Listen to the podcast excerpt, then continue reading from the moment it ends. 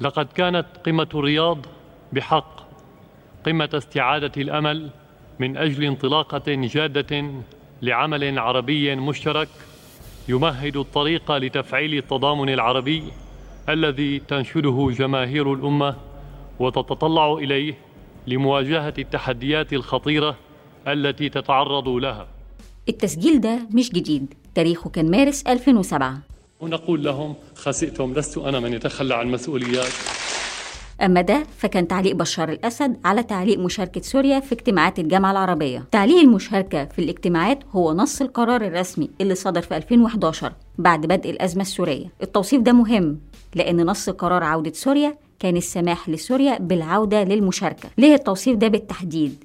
مين وافق ومين رفض خروج سوريا ومين استفاد ومين خسر ومين وافق ومين رفض رجوعها. وليه دلوقتي بالذات. أنا سالي حسام وده اللي هنحاول نجاوب عليه في بودكاست نقاط في دقائق.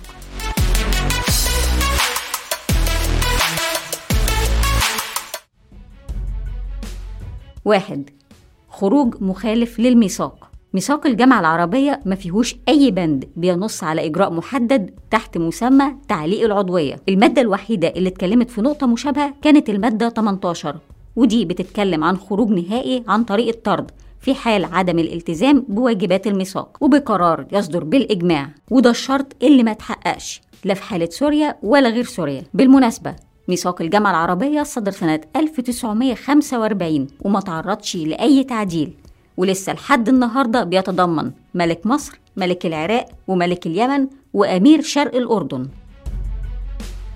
2. المخالفة الرابعة. توصيف تعليق المشاركة في الاجتماعات استخدمته الجامعة العربية أربع مرات قبل سوريا. اتطبق على مصر بعد توقيع اتفاقية كامب ديفيد مع إسرائيل سنة 1979 ووقتها كان نقل مقر الجامعة من القاهرة لتونس التفاف على الميثاق اللي نص في مادته العشرة على تحديد القاهرة كمقر دائم. وده استخداما للجزء الثاني من المادة اللي أجاز للمجلس بتاع الجامعة العربية الاجتماع في أي مكان آخر. يعني التوصيف الصحيح كان نقل الاجتماعات مش نقل المقر المرتين التانيين كانوا ليبيا والعراق وأخيرا سوريا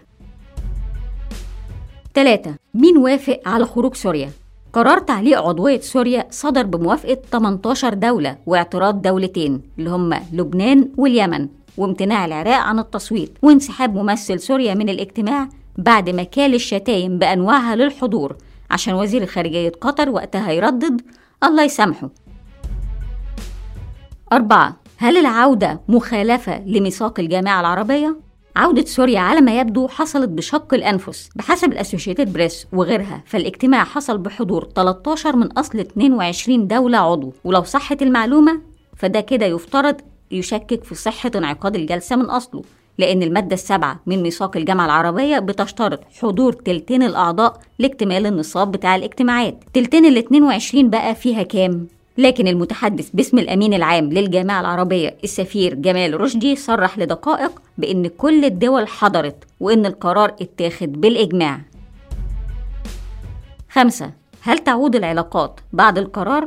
السؤال صعب ثلاث دول أصلا ما كانوش مقاطعين بشار الأسد اللي هم العراق والجزائر والسلطة الفلسطينية وعشر دول استأنفوا العلاقات معاه بالتتالي اللي هم تونس والسودان وعمان والأردن وموريتانيا ولبنان والبحرين والإمارات والسعودية ومصر. وبالنظر لأن القرار الأصلي كان مجرد دعوة للدول الأعضاء لقطع العلاقات الدبلوماسية ما فيهوش أي إلزام يعني فالعودة التدريجية كانت في حكم الأمر الواقع. ستة مين مش هيرجع العلاقات مع سوريا؟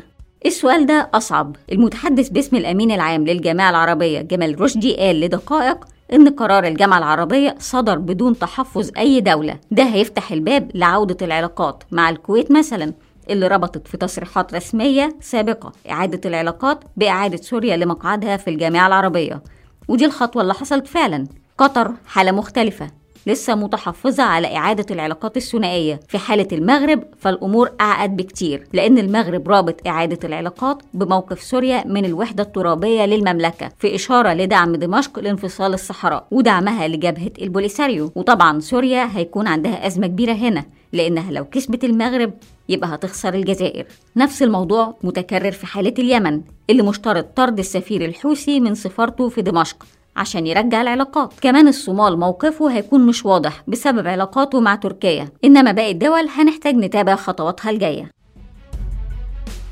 سبعة ملف اللاجئين أهم أسباب القرار. بحسب تقارير لوس أنجلوس تايمز فخلاص الكل أدرك إن بشار الأسد سيطر على أغلب سوريا فعليا والصراع بيتجه لمفاوضات الحل النهائي. دول الجوار كانت مهتمة يكون ليها اتصالات مع سوريا بخصوصها. وخصوصا ملف اللاجئين اللي دفعت ثمنه أكتر من دولة واللي هيرفضوا يرجعوا سوريا بدون تعهدات واضحة بأنهم هيكونوا في أمان ومش هتحصل لهم عمليات تعقب.